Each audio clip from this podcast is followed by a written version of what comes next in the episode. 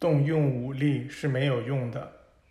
假如一些生活在低级振动环境中的人发送出一种有害的力量，那我们可以把这力量聚集起来，怀着祝福和真诚的爱，把它送还给他们。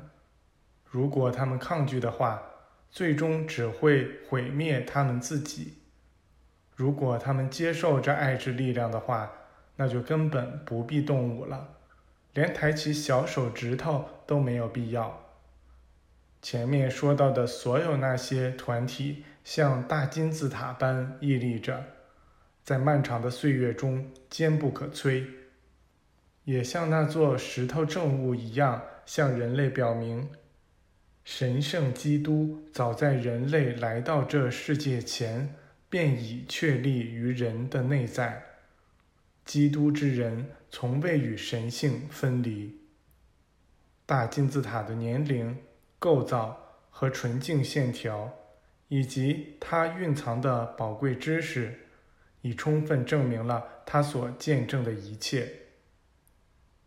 它得到保护并闻名于世已有数千年了，还不算它庞大体积中密集存储的科学资料会对科学进步产生怎样的影响。因为必须是对科学非常精通的人才能解读这些资料。金字塔的历史如此悠久，其构造又如此神奇，这使它在人类眼中成了一件特别的神圣物品。它里面展示着神圣宇宙的奥秘，它局部的每一根轮廓线都是按照严格的科学方法精确制造出来的。一切都是事先安排好的，都有助于人类与上帝的和谐相融，有助于完善作为上帝之基督的人。这项成就的顶点将为大金字塔安放上那块压顶石。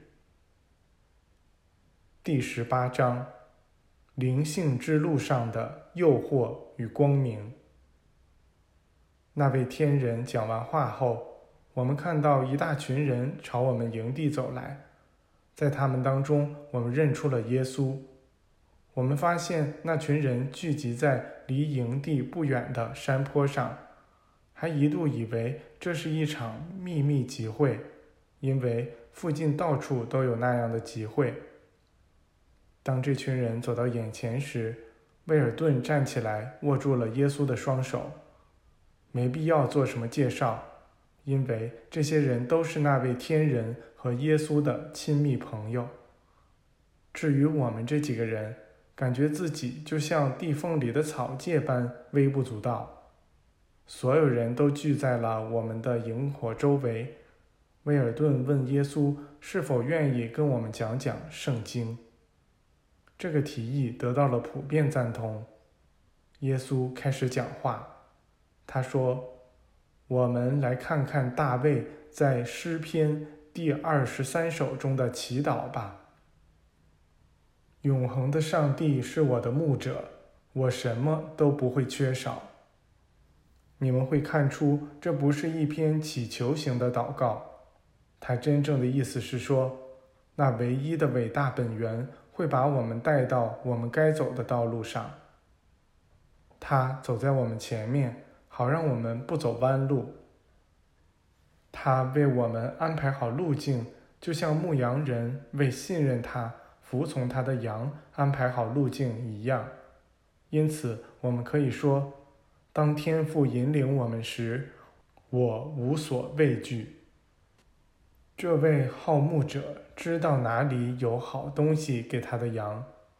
我们也可以跟大卫一起说。我什么都不会缺少，因为神圣我是，可免遭一切困苦。我们肉体天性的一切需要都会得到满足。我们不仅会在绿色牧场上吃得饱饱的，还会有很多剩余。我们可以高枕无忧，深信自己的一切愿望都已事先得到满足。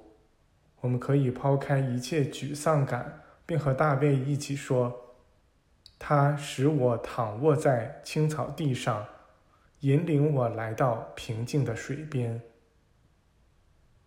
那水底深处的宁静蓝色，使我们的精神镇定下来，缓和我们躁动的意识。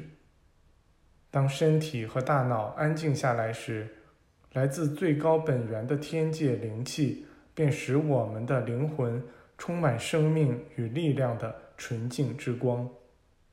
我们内在的光闪耀出天主那神圣律法的光辉。我们全都与这神圣律法连通一致。这灿烂的灵光更新我们的智慧。我们向自己揭示出，我们与那神圣的无限完全是一体的。